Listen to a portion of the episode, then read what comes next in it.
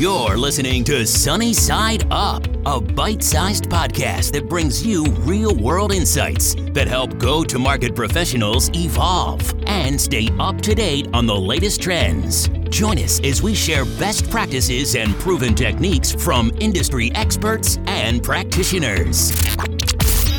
Today's episode is made possible by Demand Matrix. Demand Matrix helps you complete your data stack with technographic, intent, and revenue potential data to help you accelerate revenue. Thanks for listening. Welcome back, everybody, to another episode of Sunny Side Up. Once again, I'm your host, Asher Matthew, and I'm super excited to have Vic Medarata on the show with us today to talk about sales enablement simplified. Vic, welcome to the show. Hey, Asher, thank you for having me today. I'm excited to be here to talk about sales enablement simplified. I'm super jealous of where you are, Vic. Let's tell the audience where you're at. You know, Asher, we are in a pandemic at the moment, and I feel that the strongest for anyone can do is just work remotely, and we can do work from anywhere we possibly can. And I chose to spread my wings and really to exuberate and really take in the sun and the sand and the nice weather here in the island of Hawaii. Uh, I've been here for what three weeks, and it's been a fantastic run so far. But to tell you the truth, it's been really helping my mental health, and it's bringing me back to the ground, not just in the sand, but also just bringing me to a place where I can bring the most, not just to the company, but also to my customers, to my family, and to a lot of my friends out there. Super jealous. I'm still super jealous. so tell us a little bit about how you got to where you are today. You've got a very interesting story. Uh, are you talking about Hawaii or are you talking about career? Well, th- you just talked to us about how you got to Hawaii. So how about you tell us how you got to where you are in your career? Good question. So um, actually, I, I think it, it, really started when my parents came from India back in 1975 uh, in, in Canada, actually. So I'm born in Canada, born and raised in Toronto. They ingrained us from the beginning of the value of money and the value of how to earn that dollar and with the importance of not just saving, but when you save the money, how do you spend that money intelligently? Uh, and it didn't come easy to us, you know, to work for a lot of the things that we have today. And I think we were blessed with having the four seasons in Canada. Uh, so I, you know, I'll start off right to the top. I was, uh, you know, my birthday's in October, and it started snowing, and I think maybe the snow just fell onto my lap, and I started shoveling driveways and started that sales hustle back then, going door to door and really finding ways to earn a dollar and then switching over to to springtime, really helping clean and do spring cleaning in a lot of people's garages. And then slowly we found out we're at summertime here in Toronto, and uh, and we started cutting grass, and it was a really good way to again keep that income coming, but also learning how to save save money at the same time. And then full stop, we come back to fall, and the leaves start falling, and we start picking up those leaves. Uh, slowly, I found that my pile of money was was incrementing, and I was hiding it underneath my uh, mattress, but then my dad helped me open my first bank account. And I think that's when it really started dawning to me where you could see we used a bank book to see the balances grow, but also going to the bank and writing a check or depositing money and talking to the teller. It was really a way to just understand how business worked and how finances work and the importance of the hard work that went into every dollar that you were earning. But I, re- I really wasn't spending much, but I was always dying to get a remote control Camaro. I'll never forget. It was a black remote control Camaro from Consumers Distributing. Sweet. And and how did you get from there to Salesforce? Well, there was a journey in between. You know, I, I took the momentum of working for myself and earning those dollars by shoveling snow and cutting grass and raking leaves and doing uh, spring cleaning. I then uh, started my own company, and it was that was somewhere in high school where I thought I felt that I wanted to continue uh, going on that journey of entrepreneurship. So I started my own company. Uh, it was a wireless technology company where we got on the uplift of selling cell phones to individuals, and then we moved into selling to companies. So first B2C, then B2B.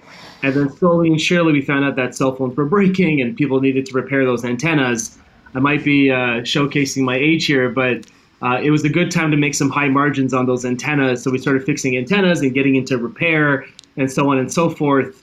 Uh, and then after that, uh, cable boxes started appearing, and we started selling into our install base and started selling cable boxes to those cell phone users.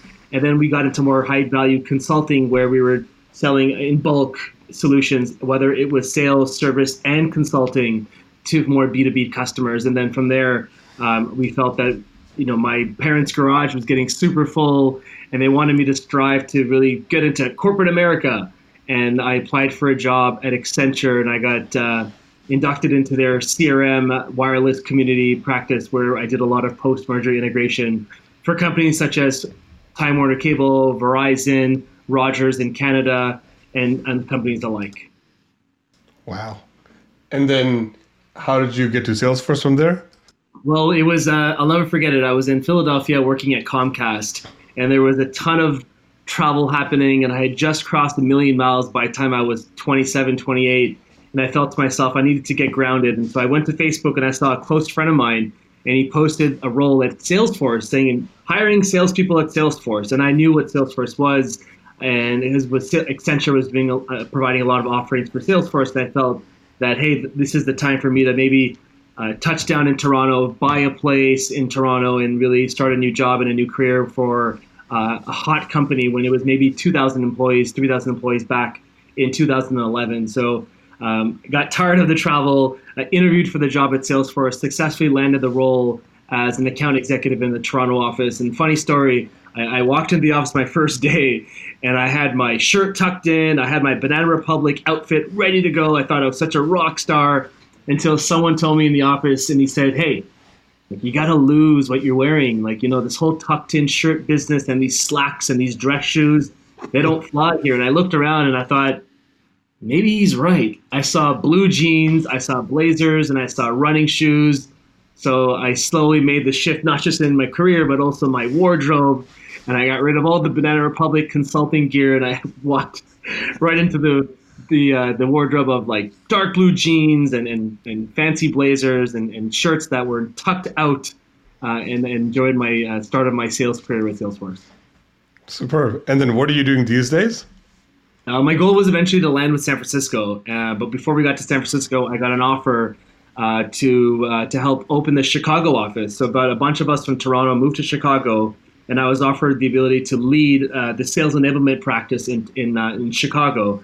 So we built Chicago. We led. Uh, we went from maybe 15 employees to 660 employees until uh, I left Chicago. But in parallel, I also led sales enablement uh, in the New York office as well as in our Atlanta office. And um, I want to give a shout out to Doug Erpenbeck, who was the leader that uh, that believed in me and brought me over to Chicago and taught me everything about sales enablement and really drove all the practices in in what I uh, in the practice that I built, and then I eventually landed in San Francisco to help build some product, and then I landed uh, to do some product marketing. So I took the skills that I learned in sales enablement uh, to, and in management consulting and delivered that in product product marketing, and then I went back to my roots at Accenture and everything that I learned at Salesforce. And now I'm in the marketing and go-to-market space at Salesforce. At uh, Salesforce, where we are welcoming by integrating all of our incoming companies that we've acquired into the uh, Salesforce Ohana, like we like to call it. Wow. All right. Well, sounds like you've uh, spent quite a bit of time in sales enablement. So let's dive into it. And sales enablement is one of those, I would say, functions or fields that's very similar to product marketing. Like everybody has their own definition of what it is based on their experiences. And most people start at one point with either function and then keep iterating till they figure out what works for them and then go for it, right? So was your journey like that? Or let's start with even defining sales enablement. Sure, I think uh, it, it's a really broad broad field. I'd say, Asher. So I like the way you've teed it up because if you go to a company like Salesforce, and I'll use that as an example because that's where I work at the moment. You know, there is a product marketer that's responsible for sales enablement, but then someone may argue that say, well, doesn't sales enablement own the sales enablement track? Well, they work together. Here at the company, we have a sales enablement function, but then the product marketers play a key role in delivering the message and the positioning on how to deliver the right message to the salespeople. But they work with sales enablement leaders.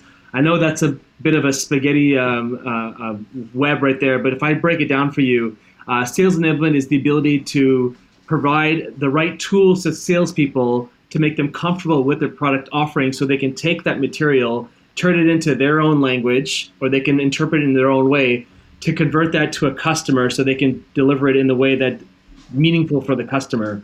So they're not taking what product marketing is really delivering on a slide but they're providing they're getting the ability to take what product marketing is delivering it to them but making it into their own words and their own terms to deliver it in a way that sales can consume but ultimately provide that end result to the customer so they understand exactly what we're saying and they can remove all the marketing jargon from in between. So, so this is fantastic. The point that you're hitting on right now, and it's not, it has not come up on any of the product marketing podcasts that I've done, but the relationship between product marketing and sales enablement, and if they live and breathe together, then one is working externally to make sure that they're up to date on the market trends, the competitive landscape, the macro trends, and also are informing some of the product roadmaps. But at the same time, they are working internally with a force, let's call it the sales enablement force, right, to garner or uh, educate and inform or help people experience some of the new technology that's going to come out so people are well prepared. And the word that you use, I think, is, um, is, is spot on. You have to make the salespeople comfortable. And, and they have to either experience the product or experience the pain or maybe both but they have to get to a level of comfort so that they can internalize that information right? And so i would love to like dive into if you're able to to share a couple of techniques of like what have you learned or by either by education or by exposure or just by experience right on the tips and tricks for sales enablement to be successful? Because in most companies it isn't Really good question, Asher. It's hard to really think about where to start, but I think the way we like to interpret this is how do we deliver sales enablement so it scales? You know, I'll use Salesforce as an example. We grew from so we, we're hiring thousands of new account executives. That's one thing, but we're hiring them all around the world. So there's different language barriers, there's different cultural barriers, but then there's also different ways where we learning barriers. So do people like to learn in person? Do they like to consume in video? Do they like to hear podcasts like the amazing sunny side up that we're working with right now. Like what are different ways that people consume content? But what sticks the most and that's what's super important. Uh, i used to be on the trailhead product marketing team and trailhead's a learning platform here at salesforce and we deliver that uh, using textual and other types of interaction uh, tools within trailhead as a, as a way to help enable our sales our, our salespeople. But if you think about it we deliver in three ways. It's either in person or we deliver it, um, we deliver it in textual format, or we do it via video. They're all extremely, extremely effective, but for us to scale, we felt that webinars and delivering a video is the better way to scale, but also Trailheads also help us to scale because it allows learners to learn on their own time and it's a bite-sized consumable format. So those are the ways that we thought about it. Then of course in-person training is massively, massively impactful. Now where we are right now, in-person training is not the most uh, you know convenient way, but there's ways that we did in-person certification. So if I want to start off there, we did something called stand and deliver. So when we deliver a new product to market, product marketing will deliver and create the positioning and the messaging for that product. But how do we test the AEs to make sure that they're ready? This isn't a test to make sure that you know they pass a grade. It's also something that they're comfortable learning as well. So we did something called stand and deliver. We would give them the materials and we would have a scoring rubric they would come to the table, we would share a video conferencing, and they would pitch the slide based on the scenario we would give to them, and then we would use a scoring rubric to provide them a score. There's a lot of tools out there that help us succeed that. We built ours on the Salesforce platform, and there's other tools that we've built so uh, you know in between then that help you know to to expedite and to make that more interactive. But Stand and Deliver has been a really popular tool that uh, that's worked here at, at the company for us. But also, I would imagine a lot of other companies are doing that.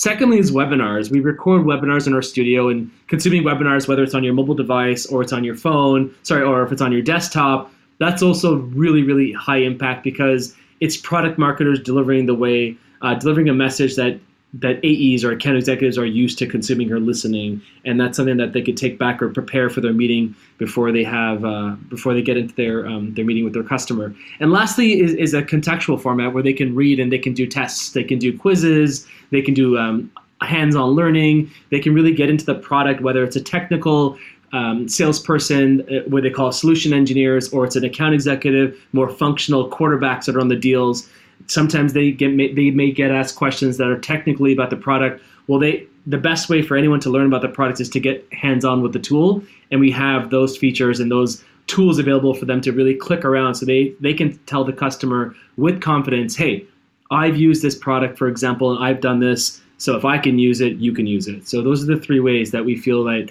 we can deliver a solid sales enablement training or, or um, sort of sort of hands-on experience for the customer for the for the account executive to take away and to deliver to their customers. So thanks thanks for sharing that. Now let's dive into what you said at the very end. If I can do it, so can you, right? Can you elaborate a little bit on that? Because I, I, I think what a lot of sales enablement leaders try to do is f- have the sales reps feel the pain that the customer is feeling, right? And because that's the feeling or the emotion that you're trying to pass through, right? Because once you understand that this is a pain point and you can feel the pain, then you can work to educate the prospect or help them go through a transformation because if they're feeling the pain they're going to somewhat deny everything that you're saying right and but but you have to kind of work with them and there's a mental i would say blocking or tackling that's also happening and to have them walk to the promised land right? And then you have to go through the whole hey I, this is a brand et cetera et cetera et cetera right? And you have to kind of be non-competitive. And so so i guess let's talk about that last piece and then dive into your programs that you've created, how do they convey empathy towards the pain that the prospect is feeling? Great question, and I'm happy to, to dive into this. So we created something called "Do Your uh, Do My Job" (DMJ), and if if Doug is listening to this, he knows exactly what we did in Chicago. We called something called DMJ. We we made it really simple. We cut it DMJ 101, DMJ 201, and 301, so on and so forth. This was back in the Chicago days, in what in I'd say 2013, 2014 essentially what we did asher was we created these hands-on experiences inside the actual salesforce tool so we wanted them to go in there and maybe create an opportunity change the stage cycle create uh, create a way where they they're they're asking for help from other teams in the company by clicking a button in the tool if they want competitive information we we actually had them go into the tool click the buttons create delete delete things make edits you know get into the tool and become hands-on uh, open a dashboard, create a report. These were for a lot of reasons. A, for them to feel comfortable doing their own jobs for their own reasons, but nothing's more powerful when you're inside, when you're speaking to a C level executive and you tell them, hey, let me show you how I do it. That's what gets people super excited. You kind of you broadcast your mobile device or your or your desktop or your laptop and you show them how you do it. That's where the magic happens because let's call it. A lot of salespeople like to do old school using their own Google Sheet or they write things down, they, have, they save it in Excel. But if you are showing the power of how you're excelling in your deals and you're showing how you're you're showing your buyers how you run your sales cycles or you're a customer service rep and you're telling them how you manage tickets. By showing them how you do case management, nothing is more compelling. Nothing. By showing them how you use the tool because you're just as vulnerable as them. You can tell them the pain point of where you used to you used to use, but you the you could use the examples that you used before and how that improved your way of working by showing them live because there's nothing better than showing a live demo and showing them something live in production and saying, "Hey, listen, I'm my hands are up. I'm going to be completely vulnerable. This is how I learned how to do it." And then that's like the magical moment because you get a call from the AE and you say, "You know what? That DMJ training, that do my job training was so helpful it was painful at the beginning. I didn't think it was really meant for me, but gosh, when I showed my customer how I'd use the tool, it made me feel good, but it made it, it kind of what they say lowered the filter. You know, if any customer interaction right now, you can't see me because we're on a podcast, but imagine I'm covering my eyes right now. And the more you speak and the more truthful you speak and the more vulnerable you become, your hands start going below your eyes and become the filter gets removed. And that's really the aha moment that the A's like to feel, and you create that connection with your customer where this is the person that I want to do business with. This person was vulnerable. They showed me how they use the tool. I want my sales reps to do the same thing. You know what? Next call I have, I'm going to invite the salespeople so they can see what's here, what's uh, what Vic is doing, and that's really where I want to shine. That's fantastic. It's it's not selling; it's actually sharing for you guys because if you if you're doing that level of training and you have a unique perspective, then every executive will for sure listen to you because that's what they want, right? They don't want somebody to come and and pitch them straight out of a script or a deck. They want somebody that can share something with them or empathize with them and then brainstorm with them, right? And so you've leveled the playing field by uh, by introducing DMJ. Wow, thank you so much for sharing that. That's fantastic. Absolutely, yeah, and it worked really, really well. And I, I, you know, there's other versions of DMJ this now, like after like so many years, and I don't know if it's called DMJ, but definitely that program has uh, cascaded into different areas, and I feel that Trailhead does a really good job of uh, of getting hands on with the training, and it's and it's done a good job for us. Terrific. Any other nuggets that you have based on your years of experience? Because even just these two are great, right? Like like communicate over different channels, uh, help people understand the lives of the, the, the, prospects and create that experience, right? What else uh, are you able to share with us? We do certifications. So we actually take it pretty seriously. When a new message comes out for a new product, like for instance, when Einstein came out and everyone was like, whoa, Einstein, AI, big deal, big questions are going to come to my customers. We put them through a certification and they're actually happy to do the certification because their customers are asking them questions the last thing any salesperson wants to do is just you know not look confident in front of their customers. Although there's a lot of support they are the main quarterback. And if the quarterback's not really calling the plays well who's calling the plays then? So certifications is a pretty big deal and we take that very seriously. But it's also public recognition. Uh, you know let's call it salespeople love to make money but uh, there's a study out there that shows that public recognition is actually a higher justification than it is for monetary uh, justification. So really recognizing public public recognition, and we do that by congratulating people on a public forum by providing their certification amongst their peers. Asher was just certified on the corporate pitch for Sales Cloud, for example, and that's a big deal. You know, they're ready to hit the road running. They are, whether they're new or whether they're an experienced salesperson, getting that certification badge is a big deal because they can turn around and show their customers how we do certifications inside of Salesforce. There's a lot of use cases that are out there, and I think what customers want to see is how do you use the tool? How do you use how do you use uh, Sales Nimbit effectively to help sell to your customers? Because there's something right that you're doing that we want to have we want to learn about too, and that's really another piece that I think we do a really good job with. Yeah, I would say the dopamine effect of accomplishing something. Yeah. Yeah. and re-accomplishing and sharing it out there i feel like if you keep creating these magic moments in your let's call it sales enablement life cycle right like the person on the coming out of the other side is super energized right and they're and all they want to do is share and my personal belief is that people really rise to the occasion because it's really hard to do when when there's so much coming at you but they always fall back on the best training that they've received. And and if the level of that training is increased over and over and over time then they will always just know and they will have that feel to perform their level best. And they will always make authentic connections because they don't have to worry about the material because the material is so ingrained in them Exactly. And Asher, just as as, as you were speaking, I, I want to just throw in one more piece of information. People might be wondering, well, who's delivering this? Is it the product marketer that knows the messaging so well that's trying to speak the AE language? What we do here, and what I, you know, not just here, but it, anywhere, training should be delivered by those who've been in the seat before. And I'm to repeat that one more time. If you are a sales trainer, hopefully you've held a bag in the past so you gain that instant credibility when I come in front of your audience. And it goes something like this. Hi, my name is Vic Medarata. I did sales for 10 years. I used to work at Salesforce for 15 years, and I did sit and I, I had a bag for so many years, so I know exactly the seats that you're in right now and I know exactly how you're feeling. Oh my gosh, that filter had just dropped from that audience thinking, "Who is this guy?" to be to, all right, he's on my side. I want to listen to him whatever he's saying, and then you get right into it. So the way we deliver training is it's delivered by sorry, it's delivered for, delivered by AE. So it's like it's this is SE deli- training delivered by SEs for SEs, by AEs for AEs. That's what the magic moment is. And guess what?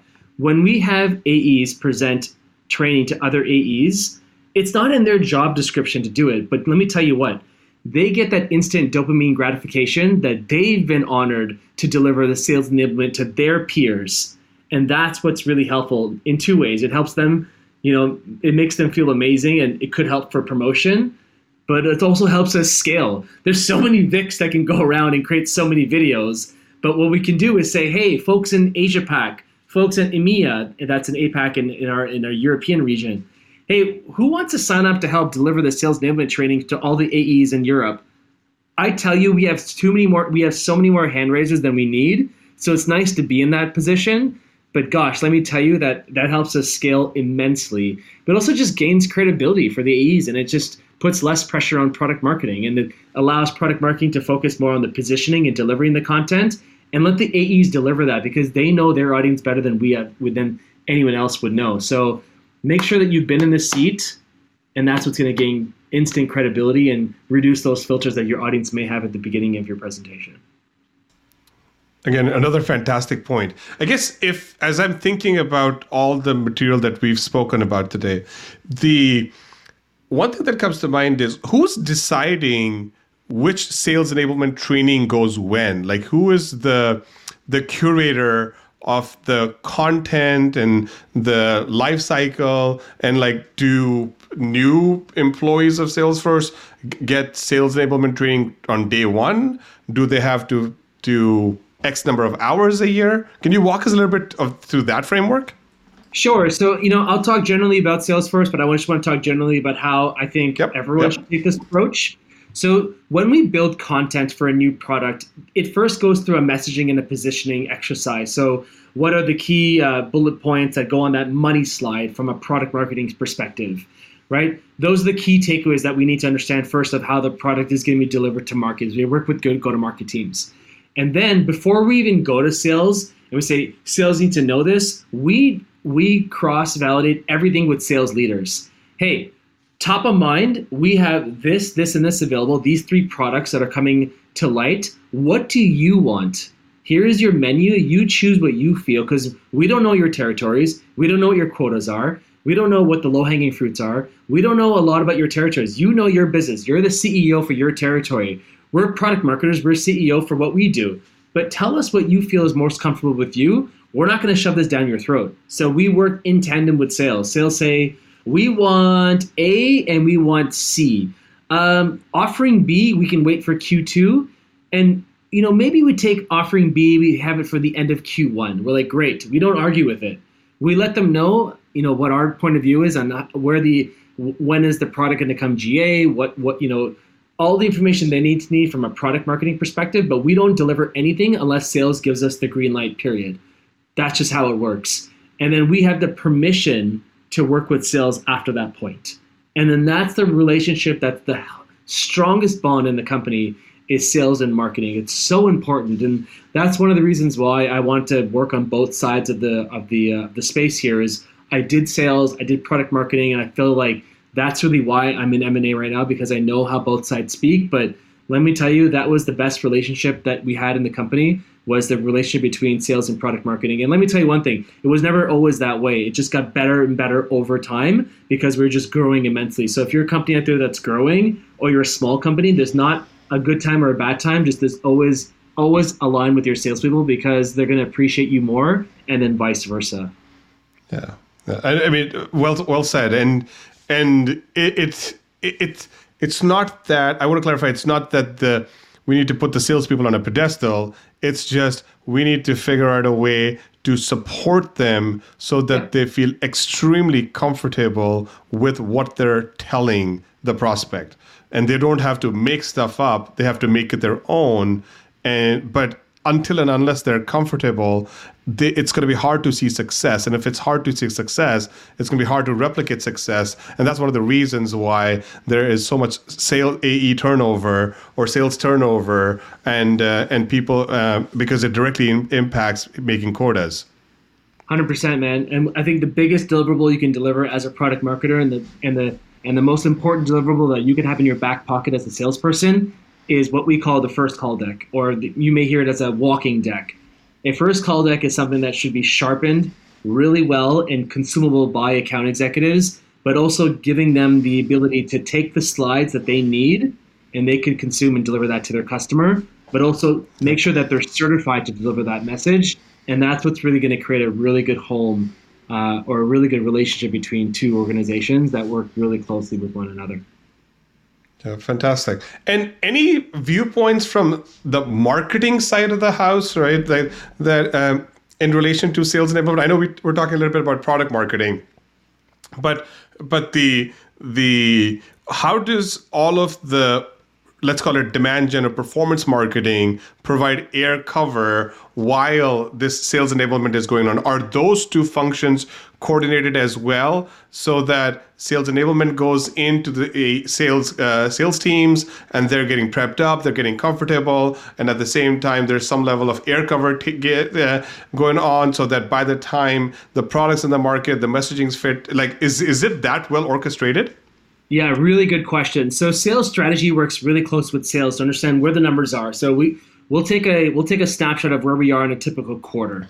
And by the way, I haven't worked with sales strategy, so if a sales strategist is working with this, I'm taking my best guess at what everyone does. But I know that they work really closely. They're, they're they are watching the numbers, and sometimes they'll say, "Tap tap tap on your shoulder, Asher. We feel that the pipeline is not strong enough here. Should we run a demand gen campaign to help you drive some more pipe gen here?"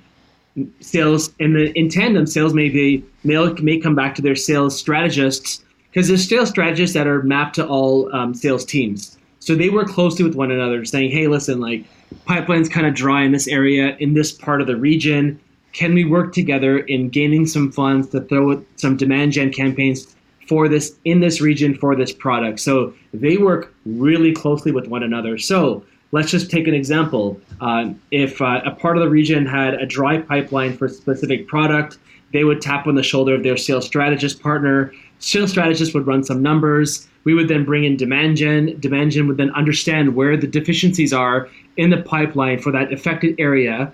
And then they would possibly work with marketing to maybe run an ABM campaign or a specific product marketing campaign that helps really focus or zero in on that uh, region that maybe is struggling with pipeline, and everything kind of just executed in one one shape or form. And we might even throw an internal campaign together, and we product marketing may come together with specific uh, specific talk tracks or specific you know content for that campaign, and everyone works together. The ABM team, product marketing team, sales strategist team, demand gen team, and the sales teams all together.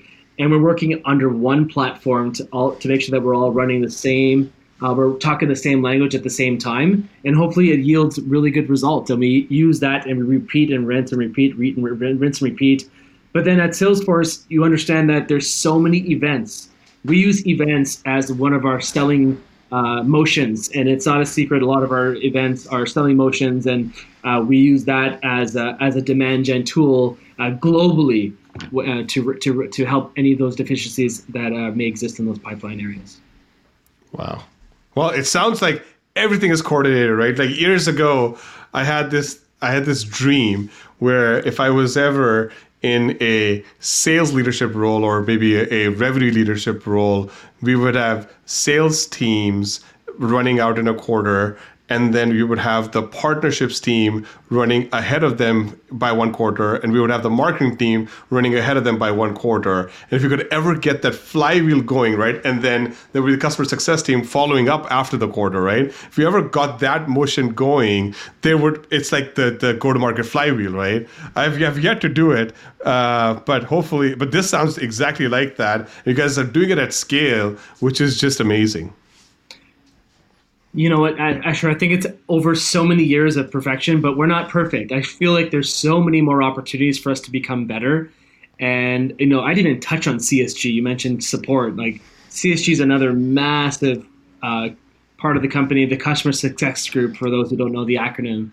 And they come in from a post sales perspective. And then there's the renewals team because we're a subscription based company, and that's a whole new arm that works together with sales and, and with demand gen. So uh, that's another part that I haven't even touched upon, but they're also involved in this special recipe uh, that I've been mentioning so far. Wow.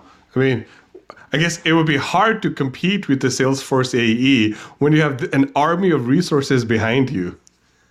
You know, everyone's just in it to win it. I feel like, you know, I'm not compensated for deals to close, but the back of my mind, I feel that everyone is willing to help close a deal.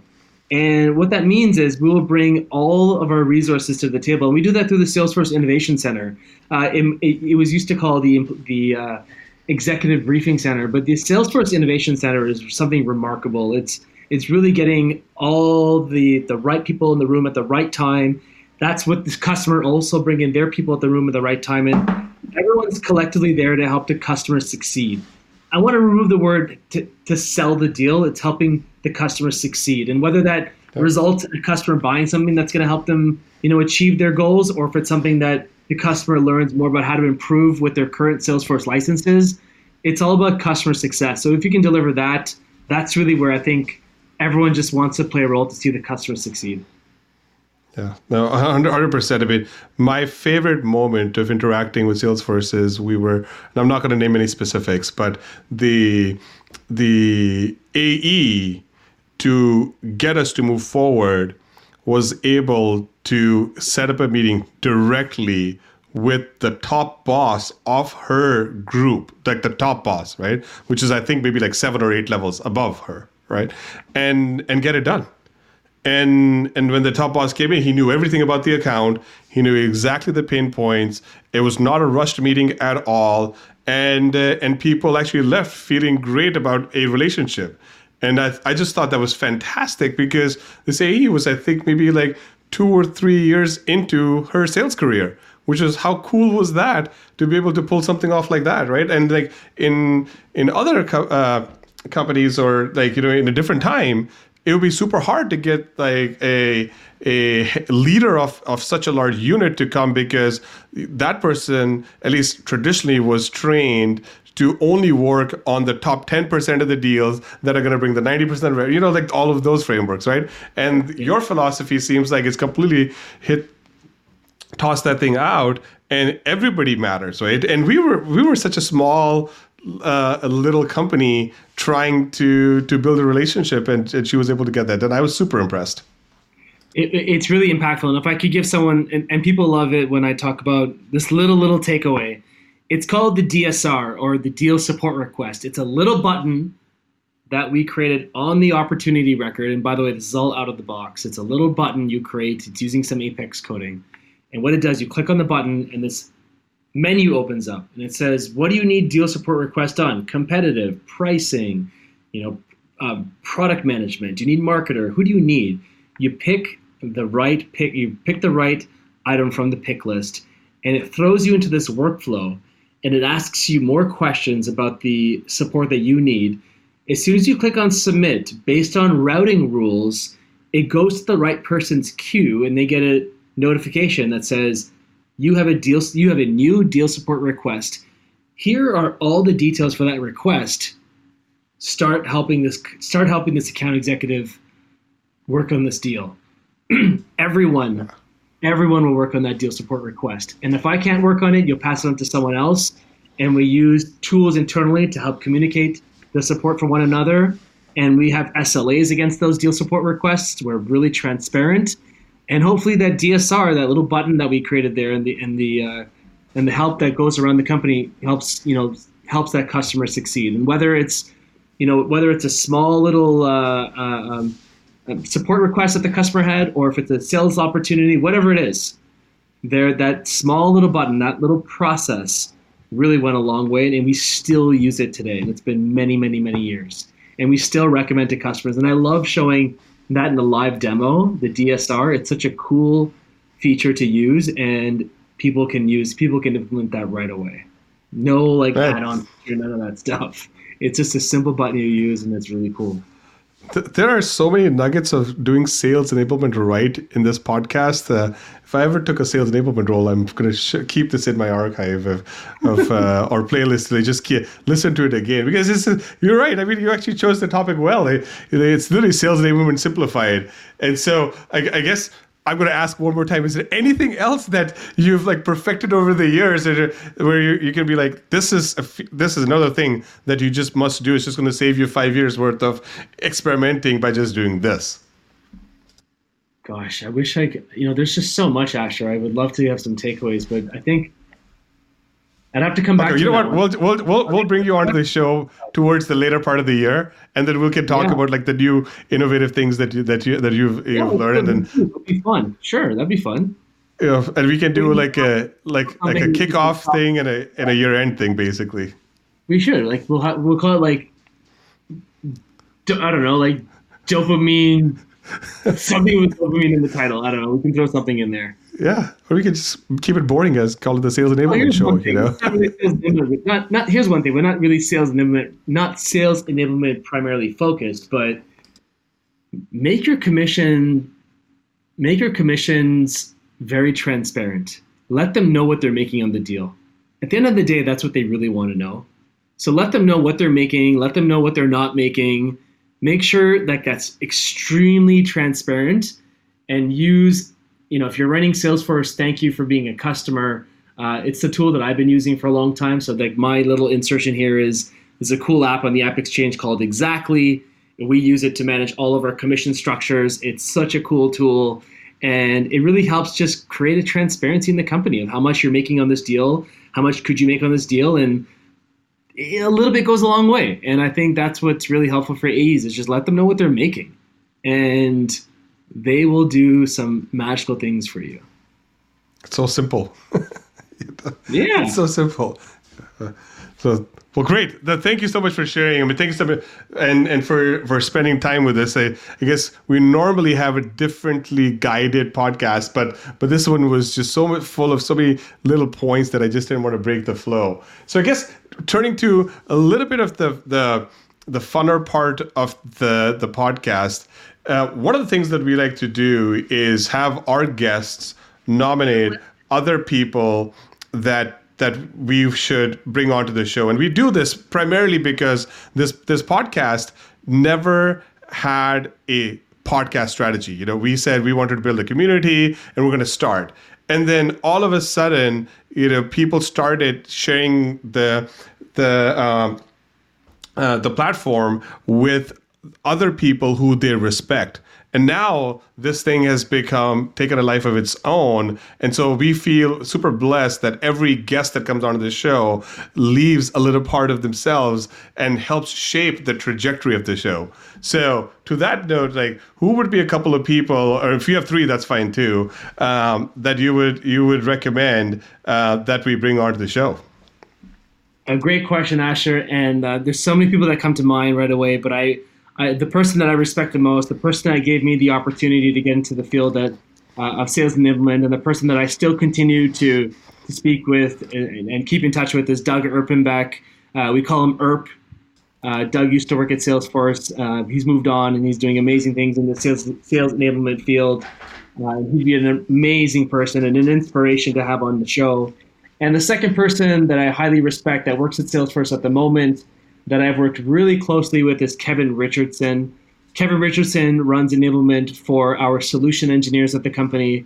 And imagine, you know, having such a job working with technical people that really yep. dig into the details and want to know everything about the product. Kevin Richardson is someone that I worked really closely with and that I admire. And then he does really amazing things and he's well respected in the company. So those are the two people that come to mind right away is Doug uh, Erpenbeck and uh, again Kevin Richardson. Oh, great. Well, our audience is global. And so people from all over the world, aspiring executives, seasoned executives, right, all who want to dive deeper into certain topics, listen to this show because it's we do leave people with actionable tips versus just pure strategy. And so if people wanted to connect with you, would it be okay? And if yes, how what would be the best way for them to connect with you? Best way is LinkedIn, you know, but when you connect with LinkedIn, just reference the show, let me know where you came from. So there's, so I'm not clicking ignore, but just some sort of soft introduction, letting me know uh, where you heard, uh, where you heard of my introduction and kind of what you want to speak about. That way, that way I can prioritize the conversation and uh, we can definitely connect. But I'm more than happy to connect. Actually, I try to connect with two brand new people every day of my life.